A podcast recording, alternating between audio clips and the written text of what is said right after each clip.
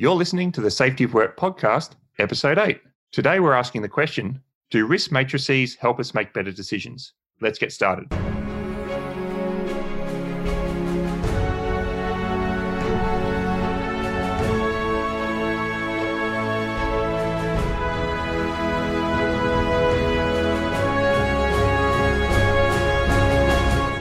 Everybody, my name's David Provan, and I'm here with Drew Rae and we're from the Safety Science Innovation Lab at Griffith University. Welcome to the Safety of Work podcast. If this is your first time listening, then thanks for coming. The podcast is produced every week and the show notes can be found at safetyofwork.com. In each episode, we ask an important question in relation to the safety of work or the work of safety and we examine the evidence surrounding it. So Drew, what's today's question? David, our question for this episode is do risk matrices help us make better decisions? This is our first listener question, which comes from David from Canada, who asked where modern methods of risk assessment came from and how scientific they are. Now, how scientific risk assessment is, is a really big question, too big to answer in this one episode. But David also asked specifically about one risk assessment practice, the risk matrix. And that's what we're going to talk about today. So, a bit of background in early insurance and decision science, there was this thing called a risk matrix, which was a genuine mathematical matrix that you could use for calculations about expected values. And their basic use was you put in frequency and likelihood, and you could use them to work out how much an insurance product was worth when it packaged up various risks and various premiums. What we call a risk matrix today is a sort of bastard descendant of those mathematical tools. It's a table usually a three by three, four by four, or five by five table. It's got severity of consequences along one side and likelihood of outcome along the other. And the cells in the table are usually colored. Your typical colors are we color some green, some yellow, and some red to represent low risk, medium risk, and high risk. And the general idea is that you start with a list of risks or hazards. Then you place each one onto the table by estimating its severity and likelihood, and that then provides an indication of the priority of the risks. Now, sometimes people will say directly that the reason we do this is as a decision tool. Sometimes people say that it's not a decision tool, it's a communication tool. But my thinking is that people communicate for a reason, and that reason is usually to get a decision made, even if it's just an endorsement of what's already been decided. So, in either case, the assumption is that we use risk matrices because they help us in some way to make decisions. We used to make decisions without matrices, Today, lots of decisions are made using risk matrices. And it's getting to the point where risk matrices are explicitly required by standards and in some place even by regulations or legislation. So the question we want to ask today is, do risk matrices help us make better decisions?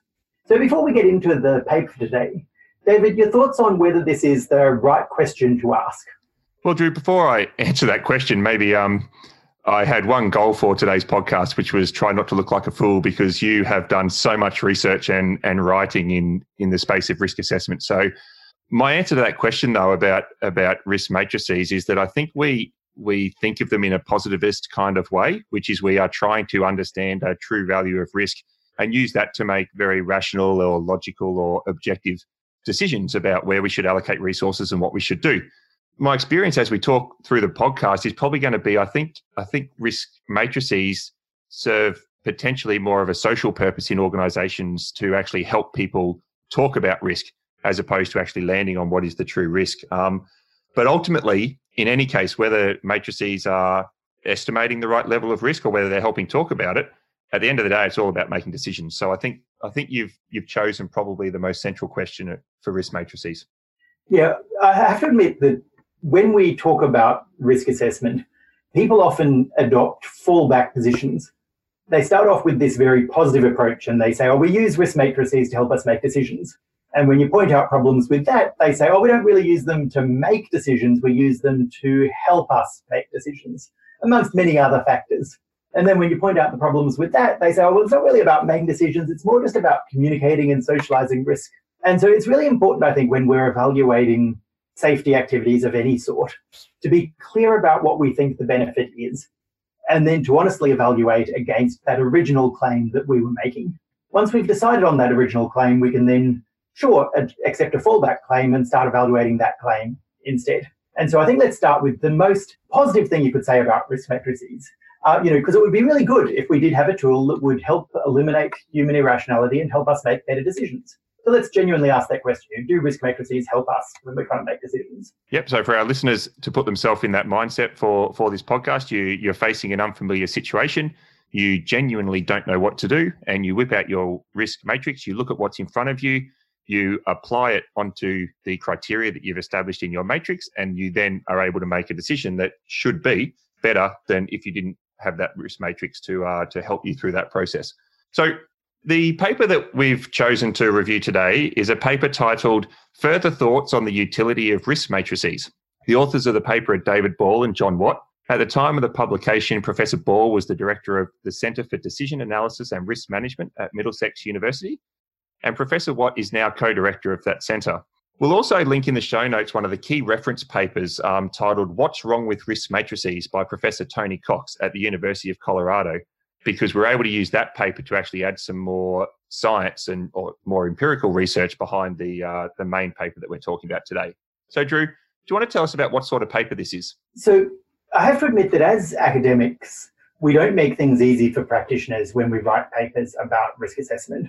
We write lots and lots of papers, and if you go searching for them, there are four main things that you're going to run into.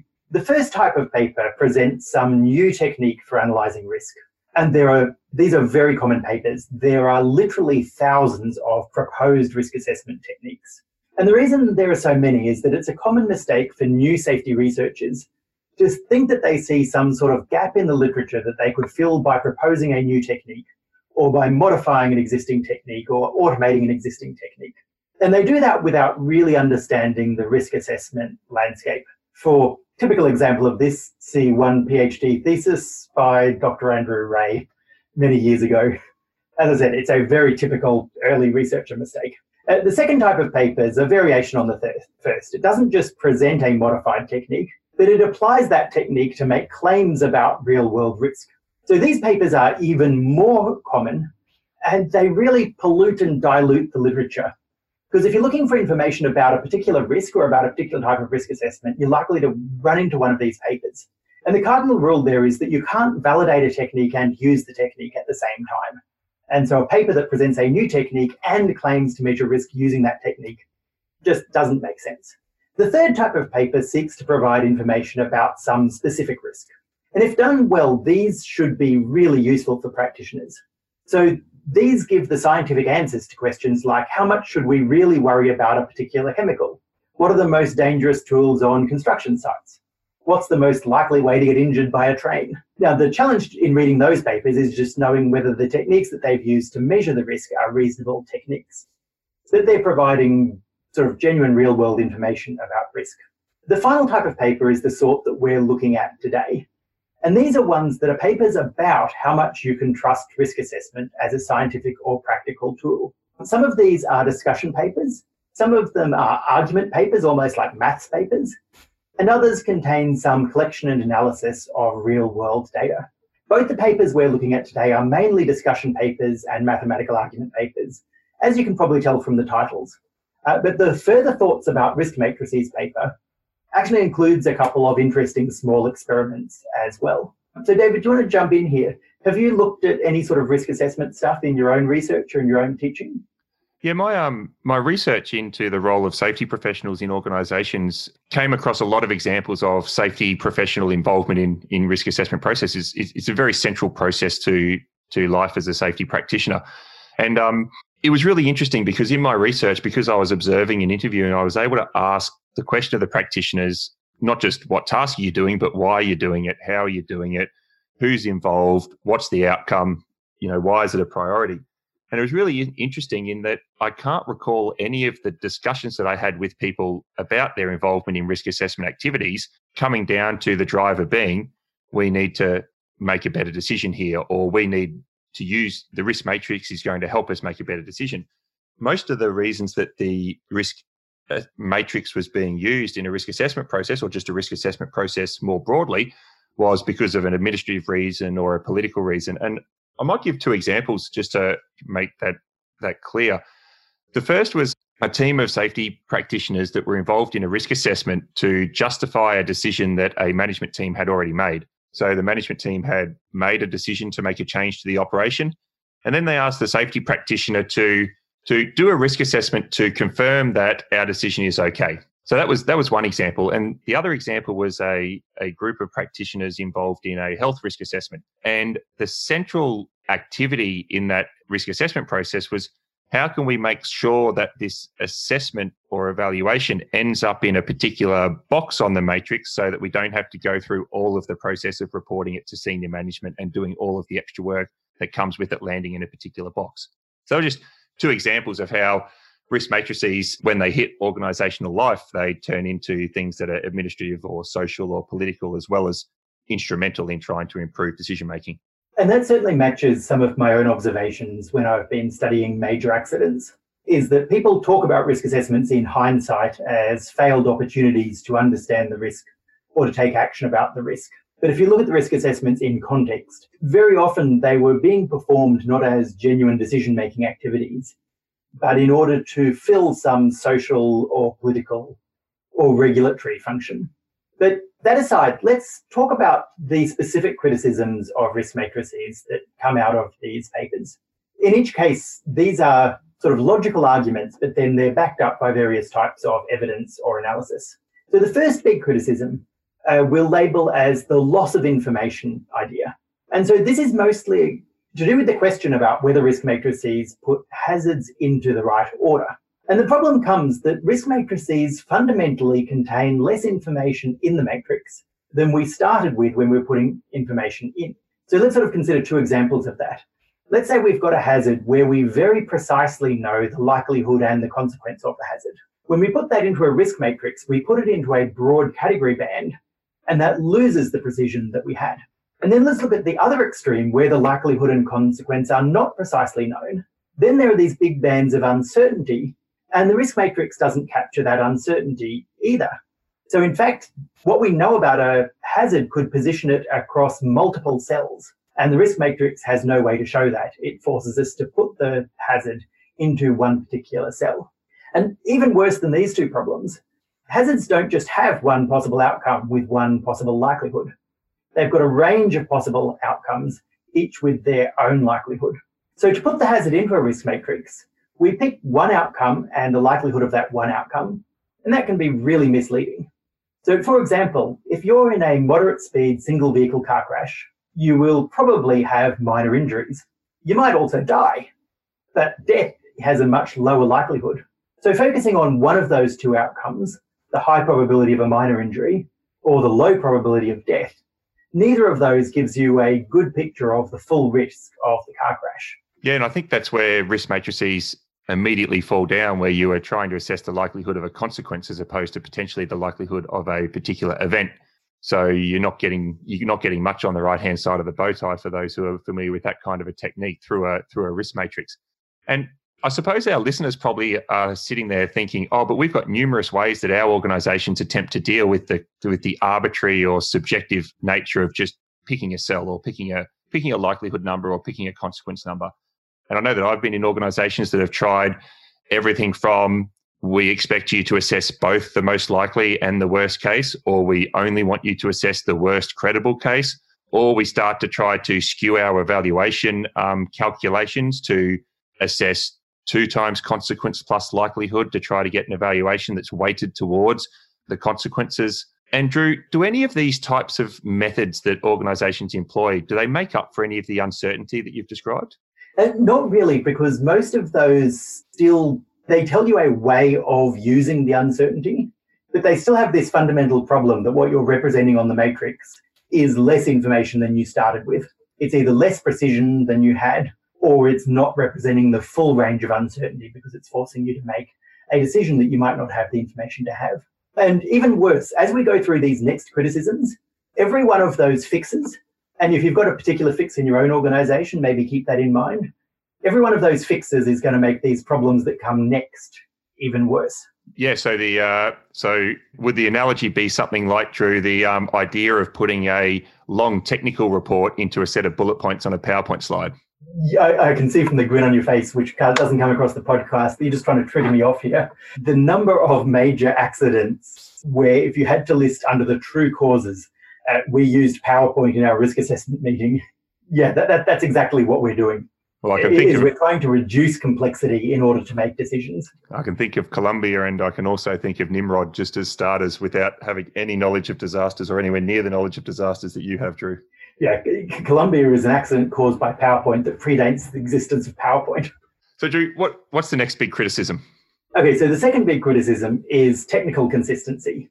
Now, this is not a visual medium, but you're going to have to bear with me for a moment. Risk matrices are supposed to be a sort of rough, semi quantitative, semi qualitative view of a real world that's actually quantitative. And so for the matrix to make sense, you really should be able to draw two lines through the matrix. One line separates the green from the yellow, and the other line separates the yellow from the red. You know, after all, that's the decision we're trying to make. And every point on the line should have the same amount of risk, or otherwise it doesn't make sense. So on the risk matrix, these lines are bumpy because we've got boxes. And in the real world, those lines are curves, they're smooth curves. So when we take things from the quantitative real world into the semi-quantitative matrix, these curved lines are actually going to be crossing through the middles of some boxes and the edges of other boxes. So in Cox's paper, he asked how much this matters. And he suggested that there's a few basic consistency rules that everyone should be able to agree with. So, for example, the same curved line, the line of equal risk, shouldn't go through both green and red cells. Otherwise, you're saying that these things, one is unacceptable, one is acceptable, whereas actually they have the same level of risk. And for the same reason, there shouldn't be entire cells that appear on the wrong side of the line. Now, those are very simple rules, and you'd think that even within these, those rules, there'll be a lot of flexibility. But Cox did the maths for small matrices, and he was able to show that there's exactly one sensible coloring scheme for 3 by 3 matrices. There's exactly one sensible coloring scheme for 4 by 4 matrices. And for a 5 by 5 table, there's a massive two sensible color schemes, but both of those use only three colors. Any other possible coloring of red, green, and yellow is going to break the rules, leading to gross inconsistencies. Now, when I read that, I blinked because I didn't actually know that. And I have to admit, I had to go back and like check his maths and work it out. And it's the logic is really solid. But I, I consider myself a bit of an expert on risk assessment, and I didn't even know that these rules existed. How many real world matrices out there do you reckon actually follow Cox's colouring rules? Yeah, so I, I, mean, I must admit, I was in the same camp as you, Drew, in that I uh, I hadn't heard of that until today, and so, so we can basically say if you've got a five by five or less matrix and you've got four colors, then you're breaking the rules. Um, you're breaking the mathematical rules, and and I suppose I've I see a lot of different configurations of colors on on five by five matrices in a lot of different organizations. I've been involved in in moving colors on risk matrices in in organizations throughout my career without applying much science to that.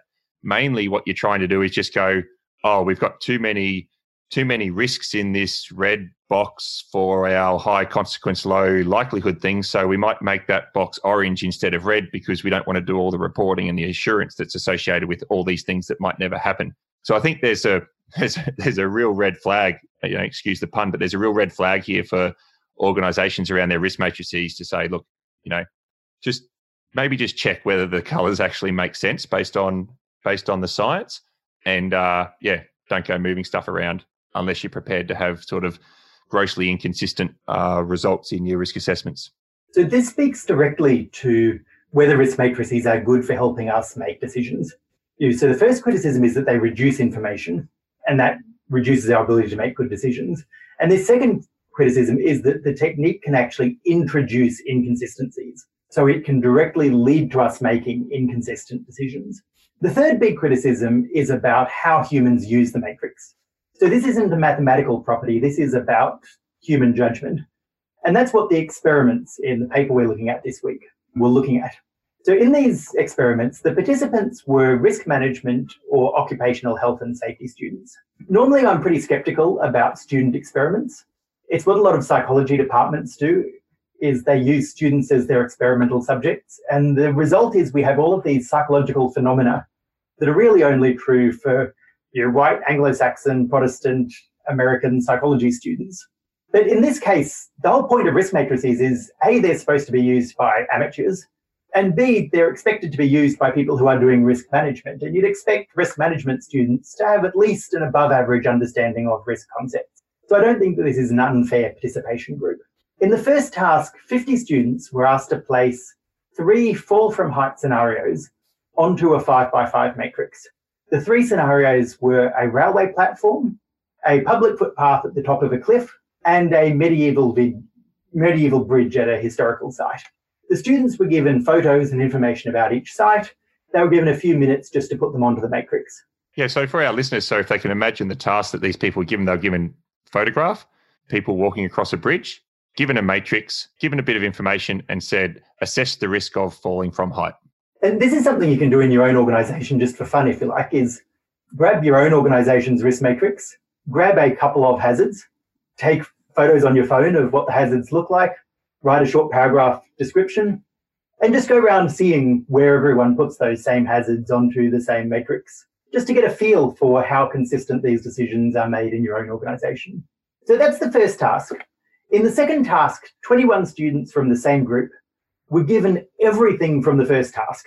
So, including all of the outputs, they knew what every single student had rated for every single hazard. They were asked to write an essay where they commented on those ratings and then assigned and justified their own new ratings. And this was set as an assessment task. So they had several weeks to complete it. They could go on the internet, they could look for extra information, anything they liked to do the task properly. So the results from this experiment showed that, firstly, for all three scenarios, the results were widely scattered. In fact, they were so scattered that when you look at the plots of the results, it's impossible to put the three hazards into any order. So if this was a decision making tool, which one of these hazards should we deal with first? The task obviously could not help you with that decision. Yeah, I was quite surprised just how scattered those results were, and particularly on the well, particularly on both, on both, but mainly on the on the likelihood. It was almost an even distribution across all all the five, I think, from memory, five cells on the matrix. So just as many people had almost put an answer in every one of those boxes, and that's a big, you know, that's a, that's a big range from this is not going to happen through to this is almost certain. For you know people who had a similar level of capability in risk assessment looking at the same photograph with the same information. Yeah and it surprised me a bit because when you're doing undergraduate occupational health and safety training, and I presume the same is true for postgraduate, you're taught basic things about falls from heights. So, you know, what sort of the height above which you can expect some injuries to be unlikely, some injuries to be almost certain. And the people knew how high each of these things were. So, at the very least, you'd expect them to just you know, pull out their notes or mentally remember their notes, work, get a rough, rough estimate of how high the bridge is, how high the fall is, and give that answer that these people all with the same training all gave different answers. And I think that's for a relatively simple issue. And if we extrapolate that out to where our organisations are also using some of these risk matrices to make more more difficult decisions around technical systems, like you know what is the what's the risk of a of some corrosion on a particular piece of process piping or something like that, and and when you start thinking about much more technical situations, then I start to worry even more about just what the range of answers are going to look like in those scenarios. Yeah, absolutely. Now, the authors expected that things were going to get more consistent in the second task because now remember the students have the opportunity to actually look up the answer. So they can go online, they can look up these particular sites, these particular locations, they can look for similar locations, they can look for typical evidence about typical fall risks. And many of the students did, in fact, do this research. So we've got their essays. We know what they cited. We know that they did go and get that evidence. And on average, the hazards were just as scattered. The only change between the two tasks was that on average, all of the hazards were shifted downwards in risk. Um, and one of the hazards shifted down a bit more than the other hazards, but all of the hazards were just as scattered. And so the authors drew three main findings from these experiments. The first one was that different assessors assign very different ratings to the same hazard. That was true in this experiment. That's consistent across all risk assessment research, even when we have very expert assessors. The second one, which I think is a little bit new, was that this scatter isn't due to lack of information. The scatter didn't change between when they had a few minutes to when they had the opportunity to get extra information. And the third one is, and this comes from the essays that they wrote, that the scatter isn't just a difference in estimation. It reflects deep underlying differences, not just about how they understood the hazards, but what they included as in scope and out of scope for the risk assessment, what mattered and didn't matter, and how they conceived and understood the very notion of risk. All of that varied between the people uh, doing this assessment. There's some really interesting findings, uh, Drew. So let's let's talk about practical takeaways, and we've we've introduced a smattering of practical takeaways throughout uh, the podcast so far. But let's uh, let's start by let's start by reflecting on the fact that it's always worth us asking whether our decision tools are and ratings are actually helping us make better decisions. So I think our, our listeners could all reflect on just what decisions are being made off the information in your risk in your risk matrices or your risk assessments. Are they actually informing decisions in real time? How how's the information being used? And then you know you can you can start to talk to people in the organization about how they're using the risk matrix and are they are they using it to make decisions. We've got a lot of tools in in safety and risk management within our organizations and it's worth knowing how those tools are being used and and how effective people find them to be so this really brought to mind there's a common practice if someone's having difficulty making a decision where you ask them, okay, well, think about what matters to you in this decision. You, why don't you pick some criteria and rate each of your options against those criteria? So a typical one is you're buying a new car. Okay, what's important to you? Is it value for money? Is it speed? Is it good looks? Is it how much it can carry? Is it how much it costs to maintain? Let's write down each one of those and let's against each one of those options, let's rate each of the cars. And there have been experiments that have shown that doing that sort of formal defined process actually makes people less happy with their final decision, not more. When you come back a few weeks later and ask them, you know, do you regret your buying decision? They're more likely to say they regret it if they followed that careful process than if they just sort of informally used their own judgment. And that's what we need to be really careful of with any form of risk assessment is things can look more methodical but that doesn't necessarily mean even that if it's going to make us make decisions that we're happy with, let alone decisions which are objectively better decisions. Yeah, I think that's that's a really important one, Drew. There, and also I think um, the hidden uncertainty, the thing that you don't know, like you said, you, you, see the information on the matrix and you hear what people are saying about the risk, but you just don't know what their underlying assumptions are. And so, getting underneath that hidden uncertainty is is really really important. Drew, do you want to talk about that? Yeah. So Let's imagine that we did this assessment not with 50 students working independently, but we broke the students up into groups of three, and we only picked one of those answers. In that one answer, there would probably be a clear ordering of the risk. And we'd go away thinking, okay, this team has made a decision, and the riskiest one is option B, the second riskiest is option A, third riskiest is option C. And that's typically what we do in organizations is we just do risk assessment for each problem once with one team and it looks like we've got an answer. And it's only when you repeat the task over and over, in this case, getting 50 people doing it independently, that you see that that one answer isn't actually a clear ordering. It's just rolling the dice and picking from many, many, many possible orderings. It's just an arbitrary decision, not a careful one. So, what can people practically do then, Drew? What would you advise them? Would you advise people to have the same groups repeat risk assessments in their organization? Would you invite in, would you advise people to go and get multiple groups to assess the same risk and compare what they come up with? How, how would you approach this? Honestly, all of those different things, all they do is reveal to you how uncertain your decision is. So they doing that is certainly a good idea if you don't believe me. If you think that your risk assessment is definitive, you think it's doing a good job, then yes, go out and get multiple people to independently do the same risk assessment and see for yourself how random it is. But for a practical takeaway, the important thing is that once you accept that risk assessment is a bit arbitrary, once you accept that even the methodical things are just random preferences, then the thing to do is focus on risk reduction, don't focus on risk. So you should really only care about decision making tools if the end result of using those tools is that you are better at risk reduction. And if they're taking up time and attention, and they're taking away focus from what can we do to reduce this risk, then skip the risk assessment part of it. Skip using the risk matrix and jump straight to we've got five hazards here. Forget about what order they're in. For each one of these five hazards, what's the best thing we can do for each one? Yeah, just thinking on the spot, then I think I can see a new risk matrix which has just got two cells uh, risk that we need to do something about, and risk that we're happy that we don't have to do anything about. And uh, if it's in the box that says we need to do something about it, then get on and do something about it. And I think that's where that was one of the things that came out of a lot of my research and advice that I give to a lot of safety professionals, which is, you know, make activities in your organization that you're performing goal directed risk reduction activities. I love the idea of the two box matrix because I think it's going to make people really uncomfortable. People are going to really dread putting things into that box of things that we don't need to do anything more about. And you should be aware that that is essentially what you're doing when you use a risk matrix. Expanding it out to five by five cells and then deciding not to do anything about it is exactly the same as having two boxes and putting it in the box that says, not, we're not going to do anything about it. Yeah, it's a good place to put all of those uh, injuries where you know someone rolls their ankle getting out of a car on on a flat concrete road.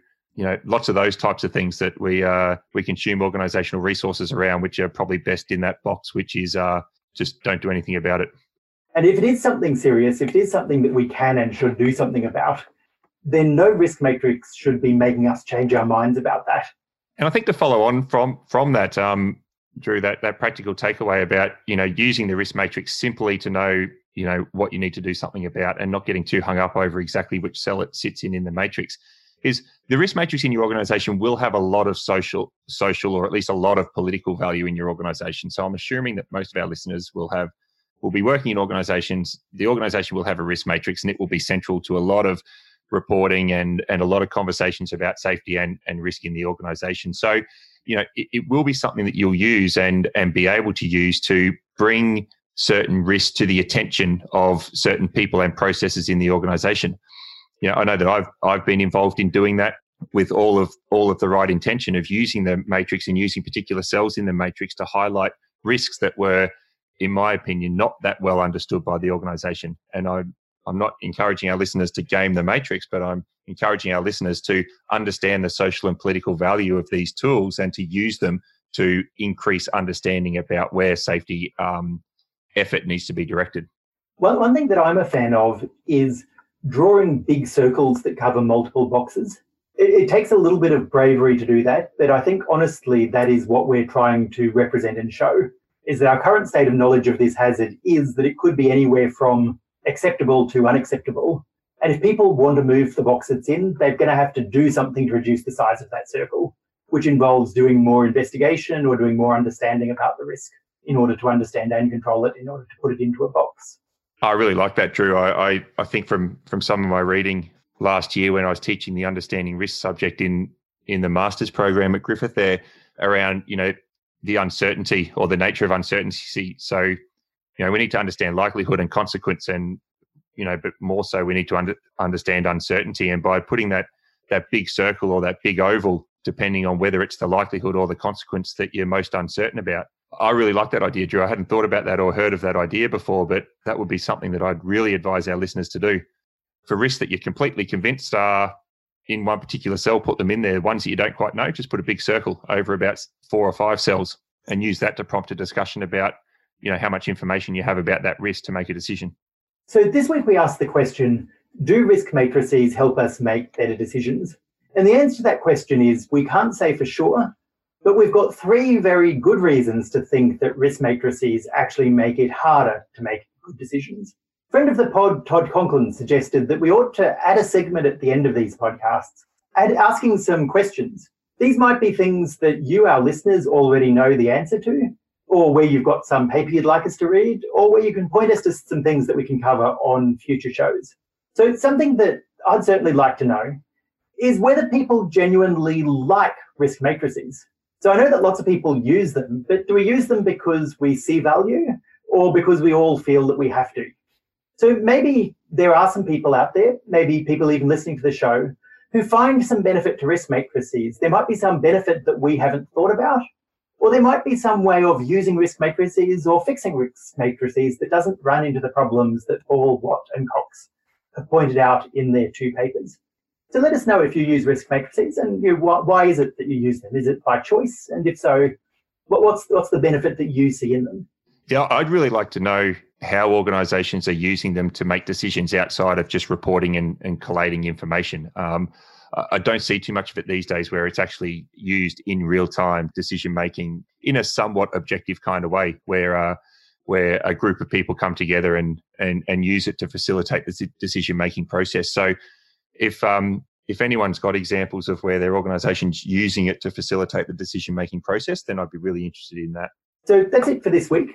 We hope you found this episode thought provoking and ultimately useful in shaping the safety of work in your own organisation. Join us on LinkedIn for a discussion about the episode or send any comments, questions, or ideas for future episodes to feedback at safetyofwork.com.